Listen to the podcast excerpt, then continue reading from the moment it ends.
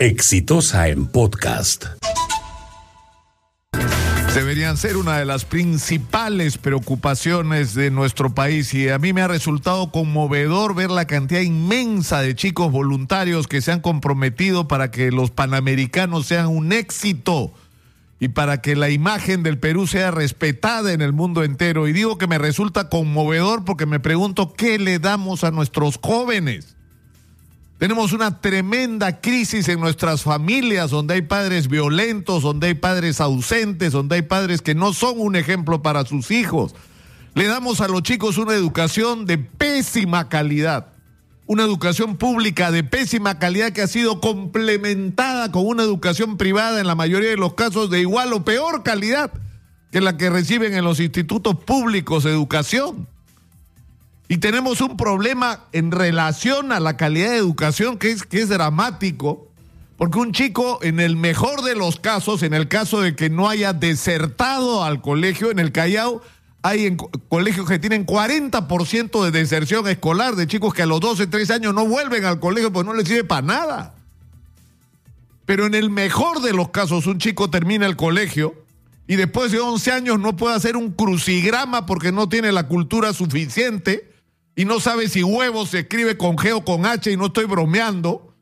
Y es un chico que no está preparado para la educación superior porque si quiere acceder a la educación superior tiene que pagar una academia porque el colegio no lo ha preparado para eso, pero el colegio tampoco lo ha preparado para el trabajo. Perdiste 11 años de tu vida donde además debieron atender tu salud mental y física y no lo hicieron, donde debieron convertirte en un ciudadano y no lo hicieron.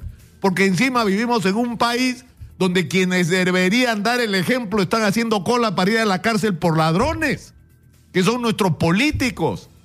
Entonces, en ese contexto, es decir, esta debería ser nuestra principal preocupación. El Instituto de Economía y Desarrollo de la Cámara de Comercio de Lima, y escuchen bien esta frase, dice que el año 2017 en el Perú había un millón cuatrocientos mil ninis.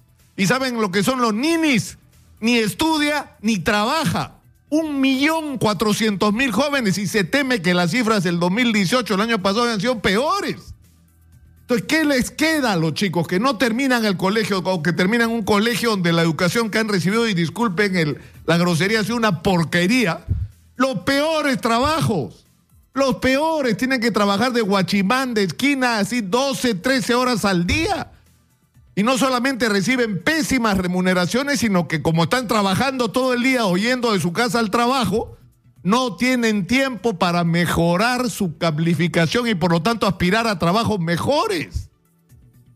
Eso es un tremendo drama. Y chicos haciendo mototaxi, chicos buscando los chicos que, que terminan, no sé, iniciando sus vidas sexuales tempranamente, sin, sin parámetros.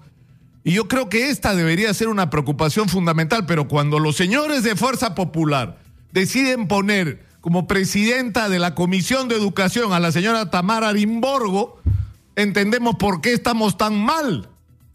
¿Por qué estamos tan mal? Porque nuestros políticos no se ocupan de lo que son los grandes problemas nacionales como este del que estoy hablando.